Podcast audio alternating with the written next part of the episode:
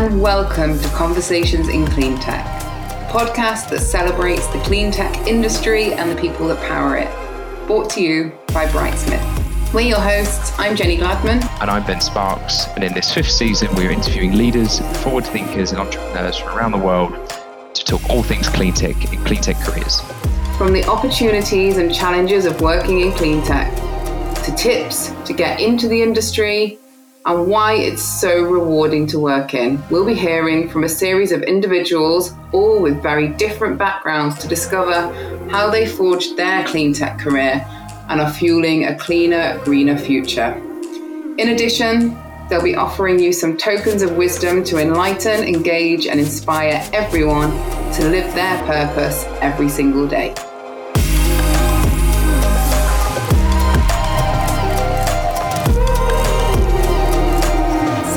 Today's guest has had a really fascinating career.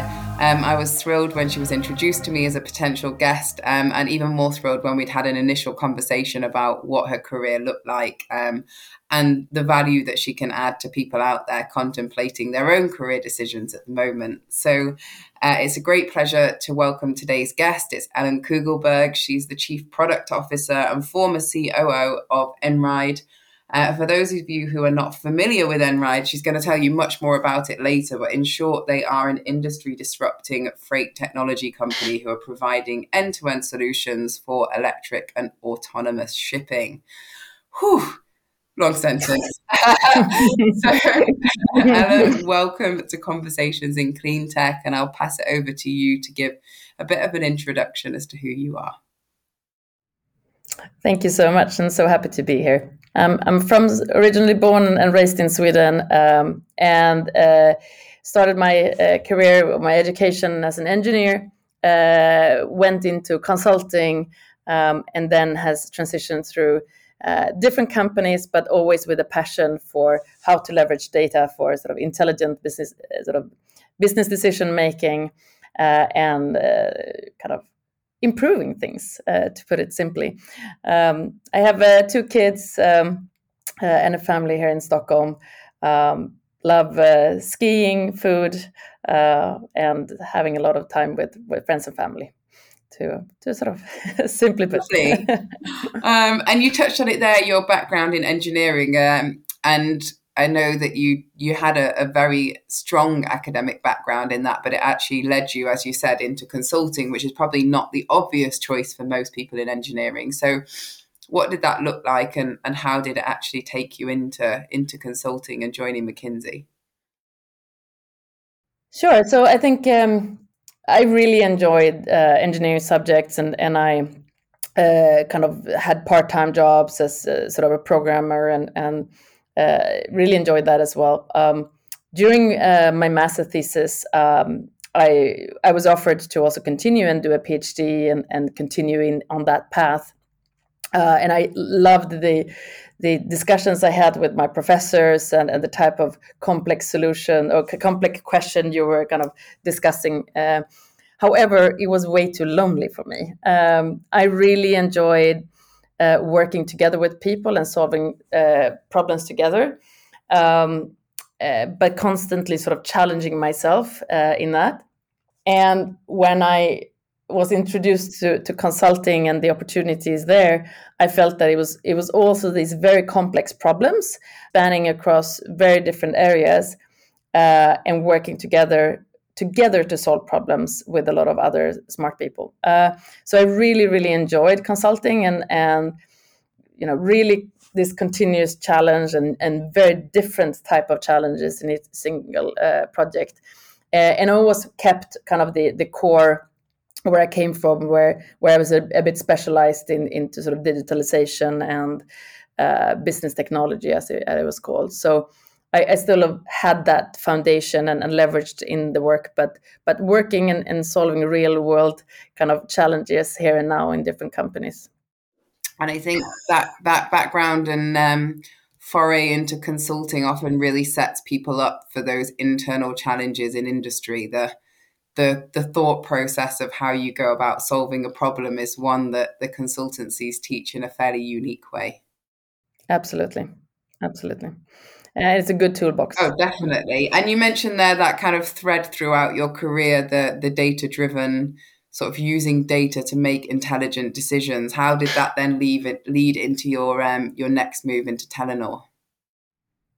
Absolutely. So after having been around five years at McKinsey uh, and, traveling a lot, I, got the opportunity to to work with a with a telecom uh, operator in in Sweden, uh, and uh, in Sweden they're a disruptor uh, and really wanted to kind of uh, gain market share and be quite aggressive, sitting on a huge amount of data but without really using it. So it was during a, an important phase of the company and and being able to really see how can we do things uh, smarter and better that really generates value for the company.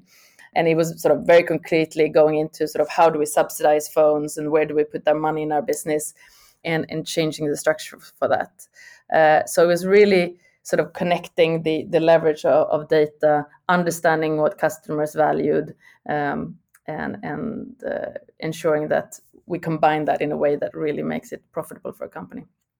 Great. So um, the next career move you made is probably the the most unexpected one when I read through your um, your CV.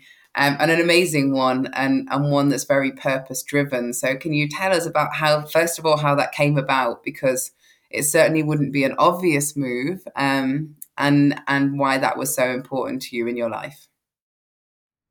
Absolutely. Um, so I was working at Telenor, um, having a large team and a large P&L, and I thought I kind of had a very straight and clear uh, career path. Um, then I was approached by a headhunter that that asked me if I wanted to start a non-profit foundation, uh, sort of aiming at children's reading ability, uh, and it was so completely out of the blue uh, that I was super intrigued. And uh, in the, the, day of the day, I decided to jump on this opportunity because I got the chance to work directly with Bertil Hult, who's uh, one of the great Swedish entrepreneurs that have founded a company called Education First, a, a large global educational company. And he wanted to like make a real difference uh, into children's life and then uh, sort of giving all of children uh, the same um, sort of prerequisites of, of being able to to create a good world, a good life for themselves. Uh, and him being dyslexic, he really saw the, the challenge if, if you don't have the tool of reading and how that prevents you from being able to chase your dreams. So he wanted to make sure that he could have a real impact into um, how many children that actually uh, learn to read.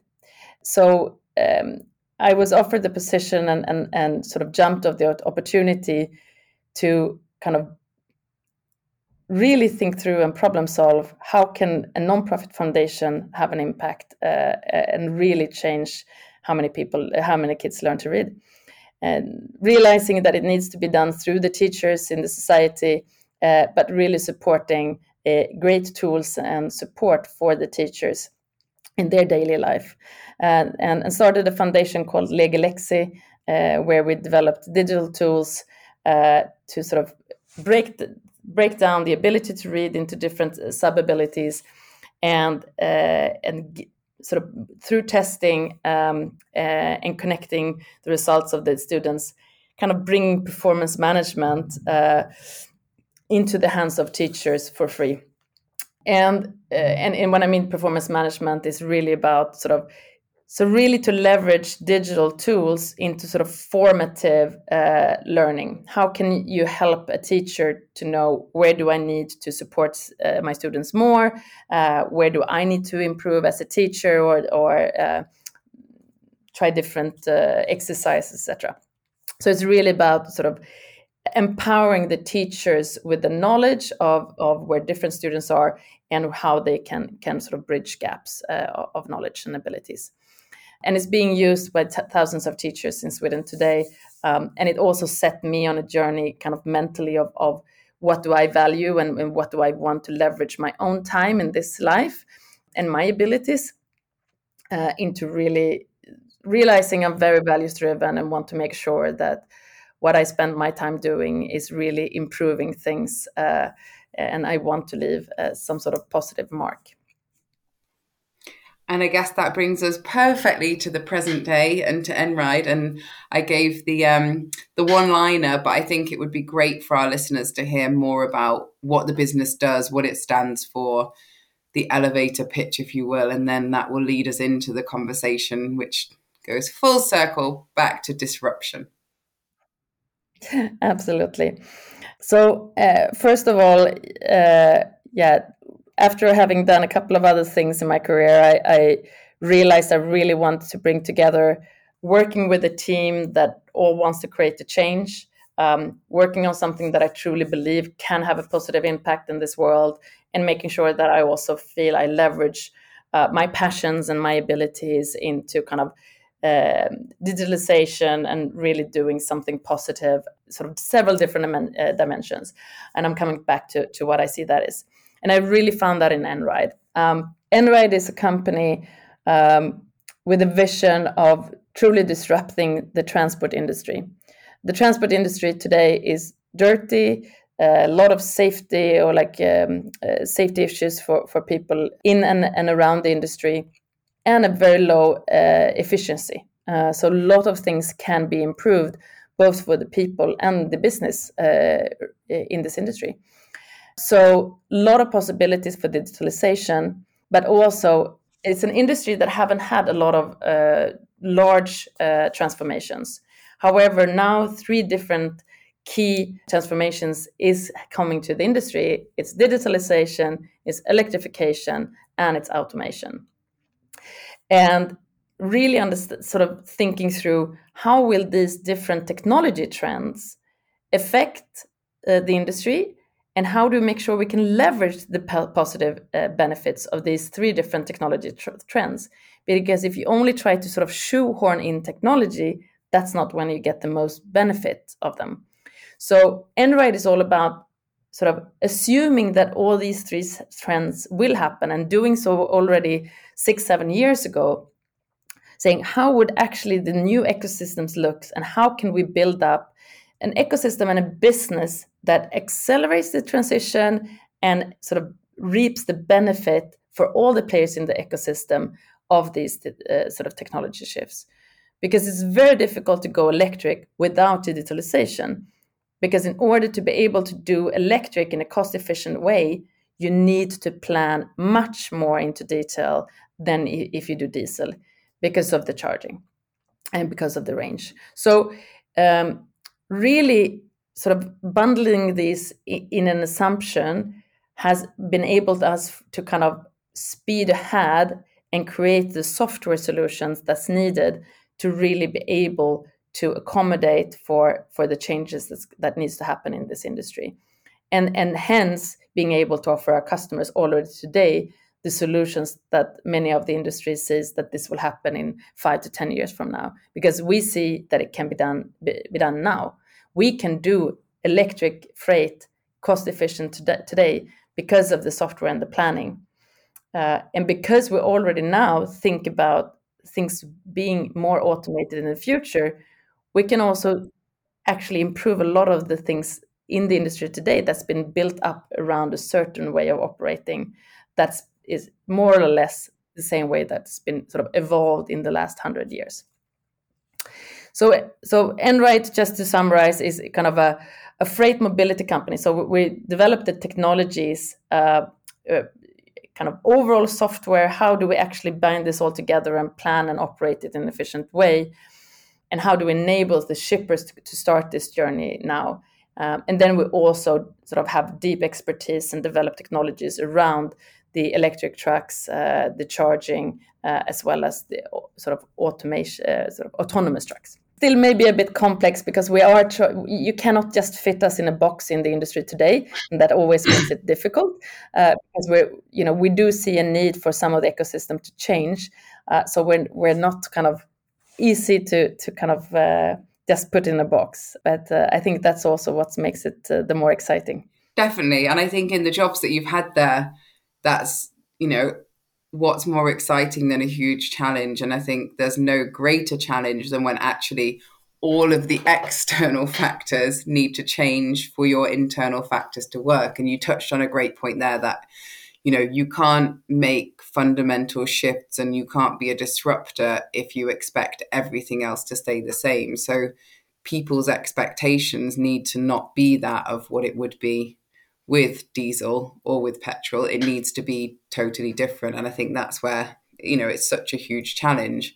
And thinking about your career specifically, that's what I'd really love to explore. You went in there as a COO, managed to get yourself back to a very small team of people, and then lo and behold, you have a gigantic team again. So can you can you talk us through what mm-hmm. that's looked like and and why again you've grabbed the opportunity? Sure. So you know, when I took this move, I was I left the education first as a CIO, uh, having a 200 plus team um, and working across many geographies, uh, and decided to move back to Sweden because I was living in Switzerland at the time, uh, which was a family decision to, to move back, and feeling that I wanted to go on this sort of I don't I didn't want to go to one of the large companies in, sort of existing industries, but I really to, wanted to sort of join a journey and um, uh, and test test uh, kind of a, a, startup scale up type of company. Came to Einride when when we were about seventy people, SEO as you mentioned, with a kind of four people team and building up our electric freight operations. And I led kind of a large organization and i was so thrilled about the opportunity of really building something from scratch again like i had done when I, when I did the foundation.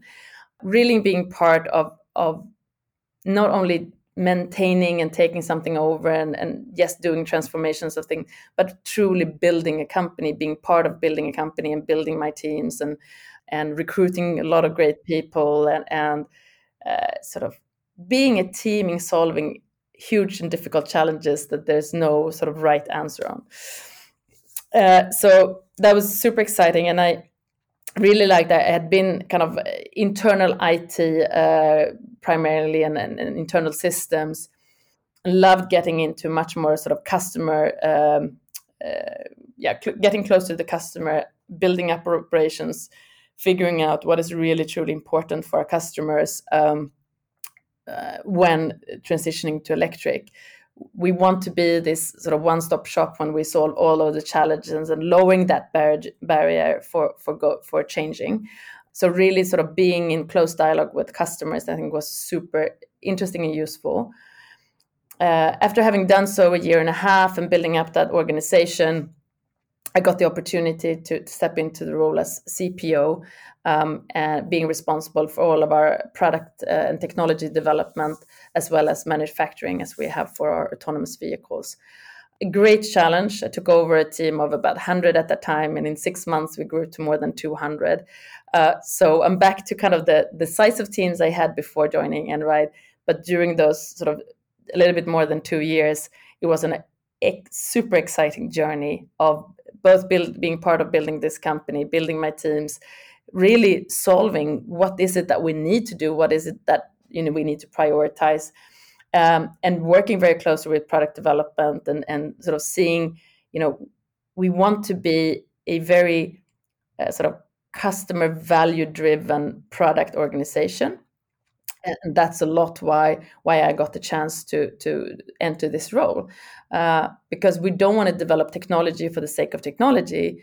We want to develop t- technology and products to really shape the industry for the value of the customers. So both being close to the customer and understanding what they know they want, but also thinking through the overall structures of the ecosystem and and generating that true value that will come by being able to consolidate part of the market and being able to get utilizations much higher which means lower cost for the customer in the end.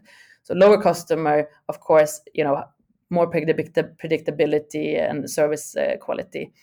Uh, so really still playing on the fundamentals of the of the industry and, and what the customer wants but being able through this transformation and modernizations to do it much better and I think that that leads into the um, back to our original topic of careers, but maybe less so your career and also those people that you're managing to impact their careers, giving them an opportunity to be a part of this. Because it's fairly unique to be in a situation where your landscape is is entirely new. It's not just new because you're a new company, it's new because nobody's done this before.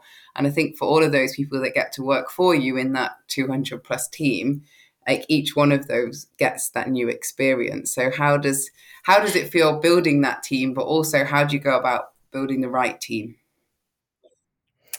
Uh, super super exciting i think th- this is one of the you know why i'm why i'm loving this job and why i think it's so exciting daily because uh, in order to be able to do what we want to achieve we need to combine all different type of competences. As you said we need to solve problems that haven't been solved before. Um, and i think uh, it's definitely challenging right? Because the more you mix uh, people from diverse backgrounds the more conflict it can also create. But i think that's also where the magic happens. So really being able to bring people in from from the um, OEM or the sort of the truck manufacturing companies from the sort of Klarna and Spotify's of this world, uh, from the uh, transport industry, from uh, uh transport software industry, uh, and other kind of industries where digitalization has been very successful and bringing all these different competences together um, to create something new is truly exciting but it doesn't come without friction but i think you know we can't be afraid of that friction because that is what's going to lead us to these type of solutions that is truly going to add most value. Uh, so I think it's part of, of the most exciting and, and doing so many different interviews with people from very diverse backgrounds uh, and finding these great talents all around is you know so rewarding even personally. Uh, and to be able to see how you know someone coming in from one perspective and learning so much from others people in the team you know yeah that is magic and, and really really exciting. And i think for people that go through that as well it's very rewarding.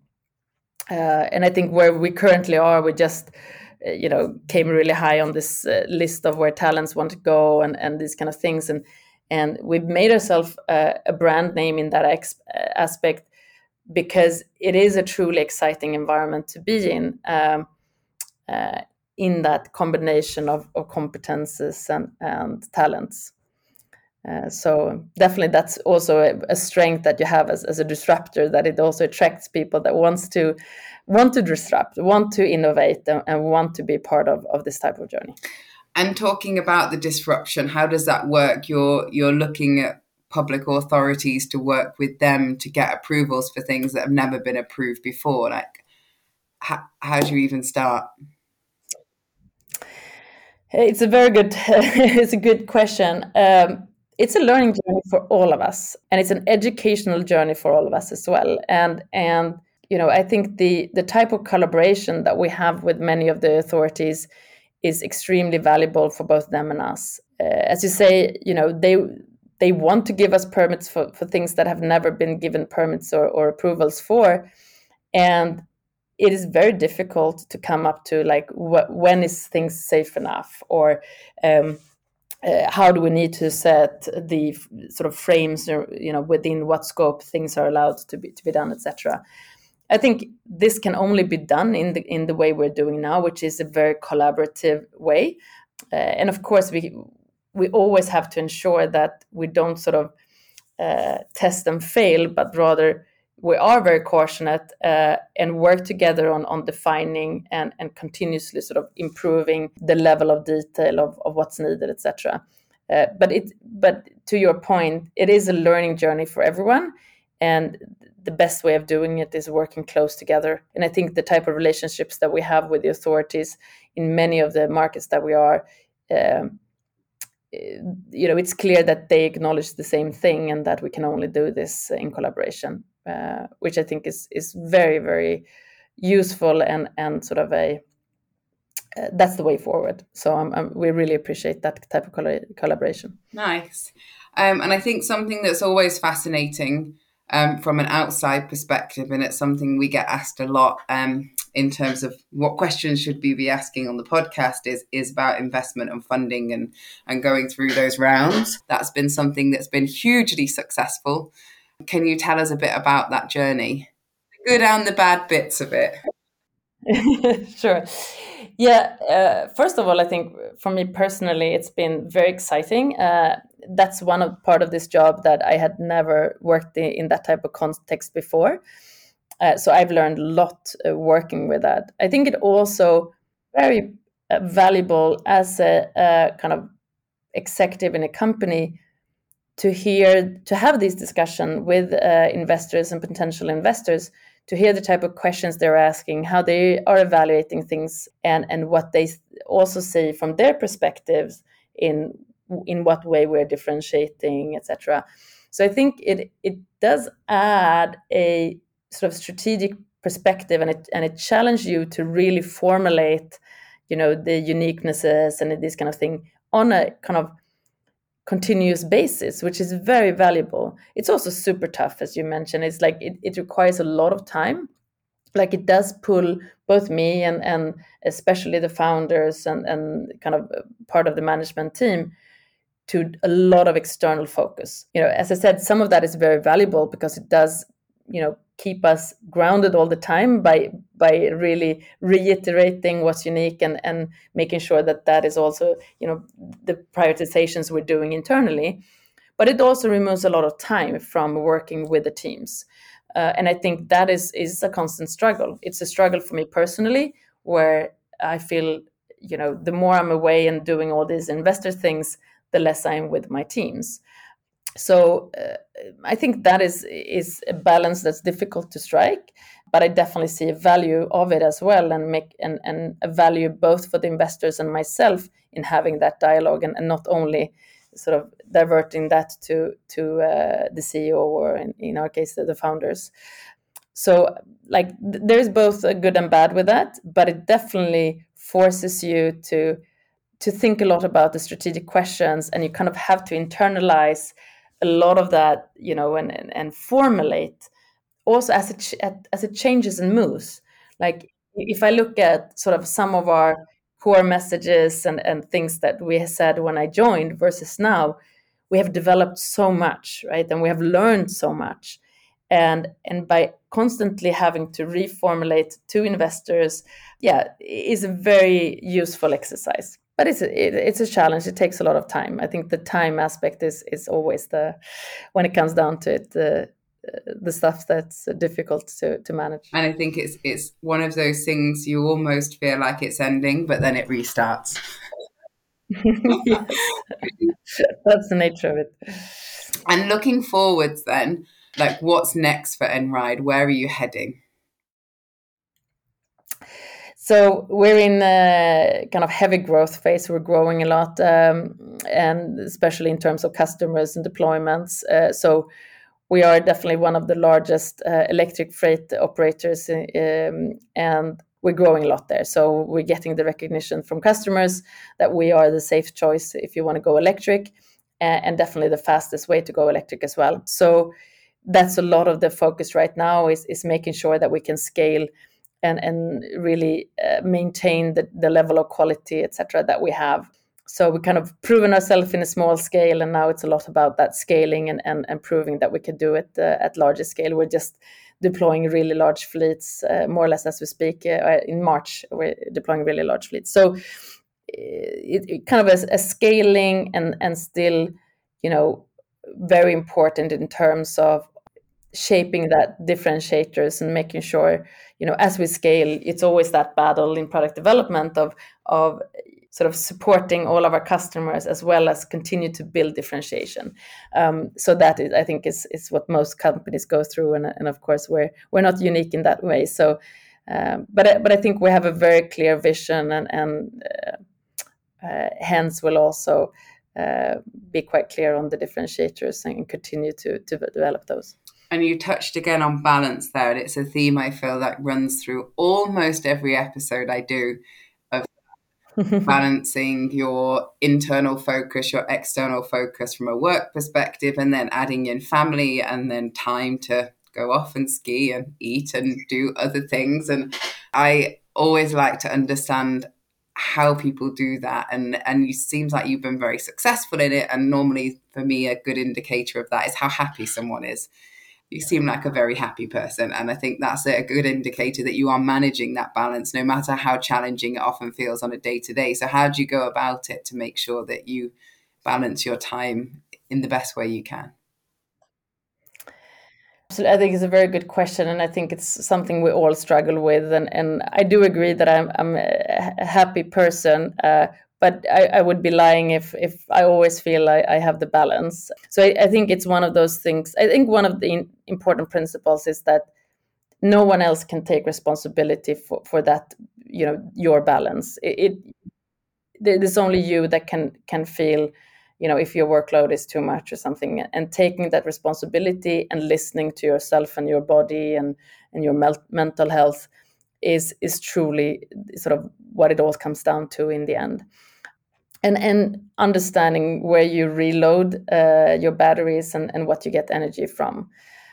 Uh, and i think you know me personally i'm i'm very fortunate to to have like a, a very good balance with my husband in terms of how we divide uh, you know getting the kids from daycare and, and school and these kind of things where where he works 80% and and sort of we have a very good constant or a continuous discussion around how we divide the, the work that we have within the family etc um, I also want to be be very present, and I always block my calendar several hours uh, every evening where I'm kind of remove my phone and I'm only with with the kids and, and my family.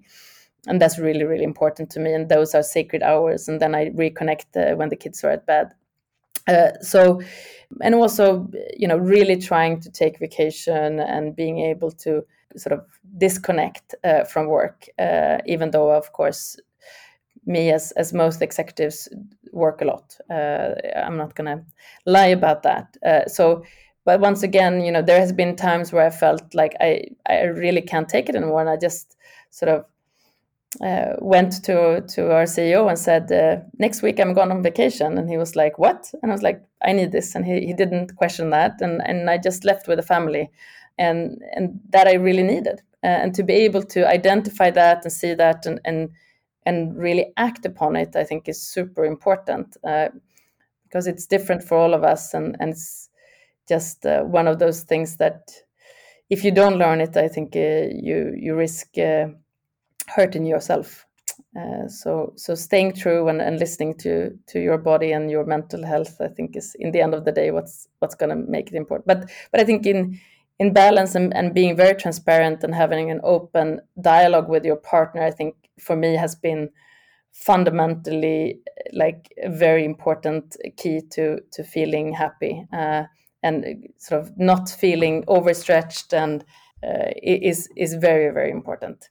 So I think being sort of transparent internally and being able to have good communication both with your manager and your teams as well as as your partner and family um, and and being sort of humble about the challenges that's there because it is a stretch for I think everyone that's want to combine uh, career and, and family and and having a healthy life. Not kind of oversimplifying, but but staying true and and discussing it because it changes all the time, as well.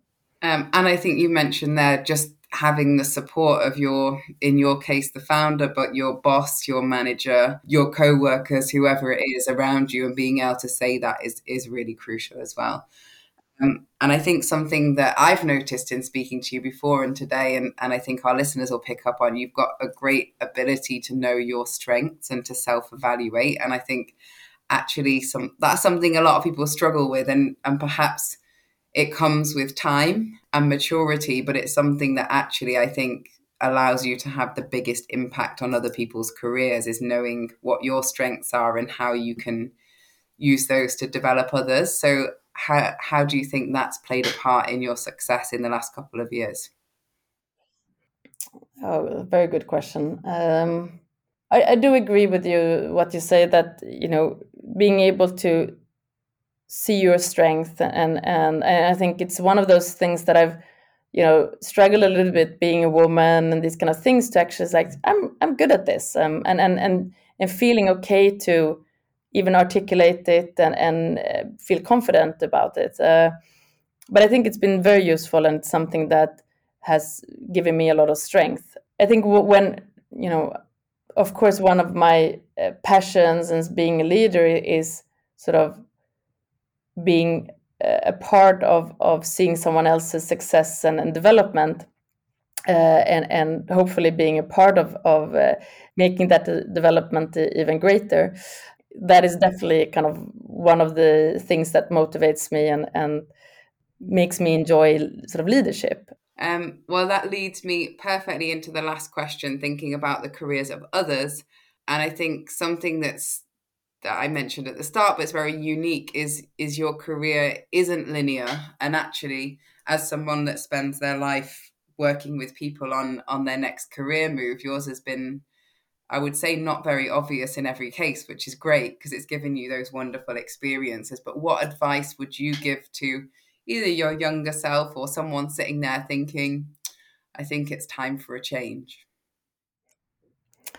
Yeah, so actually, one career advice I got that has also been a part of me take doing these choices that I've done was that the best opportunities will never be the the most obvious and easy ones. So I think there's been a part of me that always have seeked this strange challenge uh, and the, the the not the most obvious uh, next uh, step. And and for example when when i had this phone call about the foundation like i was like this is so strange that i need to explore it uh, right? Uh, instead of like what i have never worked with uh, you know education or reading or nonprofit or like it was like this is super exciting. This is something completely different. And i think you know also being through sort of consulting and having i think i've worked on 25 projects during my five years and every single one being very different. And every single project, I had butterflies in my stomach and feeling, oh, can I do this? And it was always a little bit too difficult. And and just you, it kind of became a drug, right? Uh, that you know you want that challenge and excitement and and when you've actually come to the end of the project and it's like i did this like it worked. I, I, you know i learned a lot and like the the client loves me and you know we did really good project. And the, the sort of satisfaction of that uh, butterfly feeling and sort of being able to overcome it and do something good it becomes this uh, yeah a drug. And i think feeling that very steep learning curve then it is very natural to want to search for something where you're not in your comfort zone. And I think the, the more you're outside of your comfort zone, the more you learn.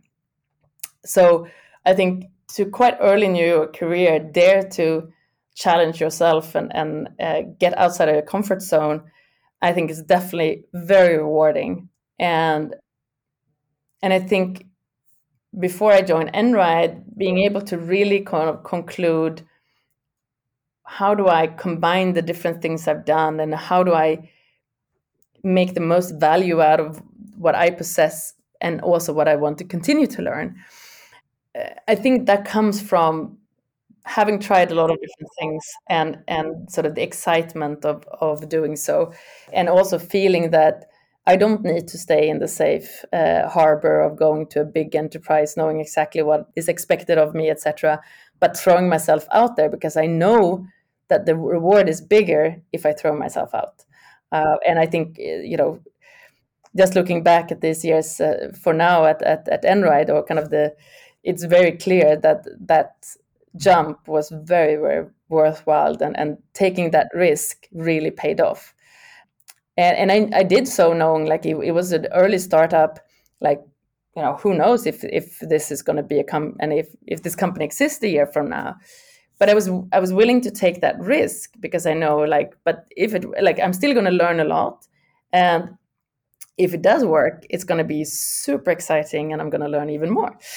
So I think also uh, you know I think I was very risk averse uh, earlier in my, my career and, and, sort of with feeling the strength of of uh, confidence I think willing to take a more a bit more risk and and has sort of been something that's very rewarding and, and something that I clearly recommend to others as well. I think it's it's safe to say it's paid off, um, and I think you're you're an amazing role model for many people out there who aren't quite sure what's next, and also I think particularly um, a lot of women in engineering that sometimes feel like their path is a bit more challenging. So seeing people who have been brave and done it and been hugely successful is um, is amazing for them as well. So thank you.